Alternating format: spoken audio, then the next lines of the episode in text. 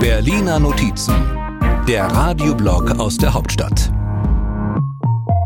Fast alles kommt irgendwann mal wieder, ob es gut war oder schlecht. Beispiel die CDU in Berlin.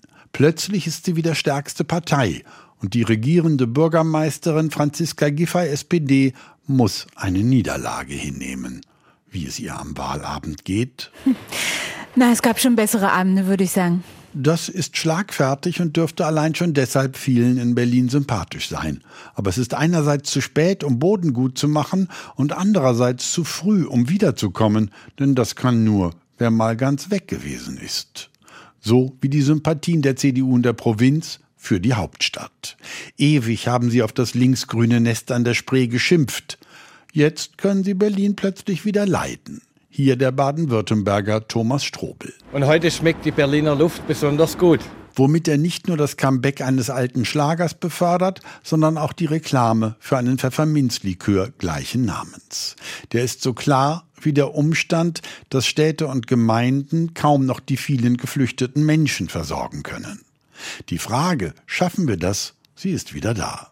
Länger als geplant haben Bund, Länder und Kommunen darüber beraten.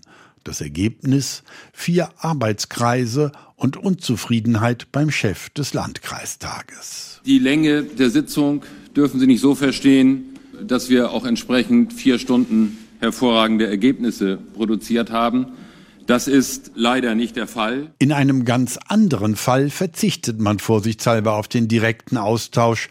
Trotz Smartphone, Mail und SMS ist das Briefeschreiben wieder im Kommen. Und zwar zwischen den Bundesministern Christian Lindner, FDP, und Robert Habeck von den Grünen.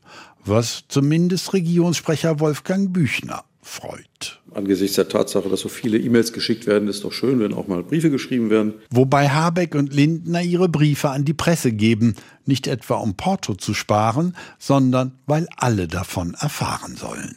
Schließlich geht es um Geld. Und dass der Finanzminister sich gegen die Ansprüche der anderen im Kabinett wehren muss, gehört zu den Phänomenen, von denen man ganz genau weiß, sie kommen immer wieder, und zwar öfter, als einem lieb sein kann mögen andere über Verbote, Steuererhöhungen und neue Schulden denken. Wir sorgen dafür, dass das Land in der politischen Mitte verbleibt. Lindner überlässt erst einmal den anderen das Denken und bleibt stur.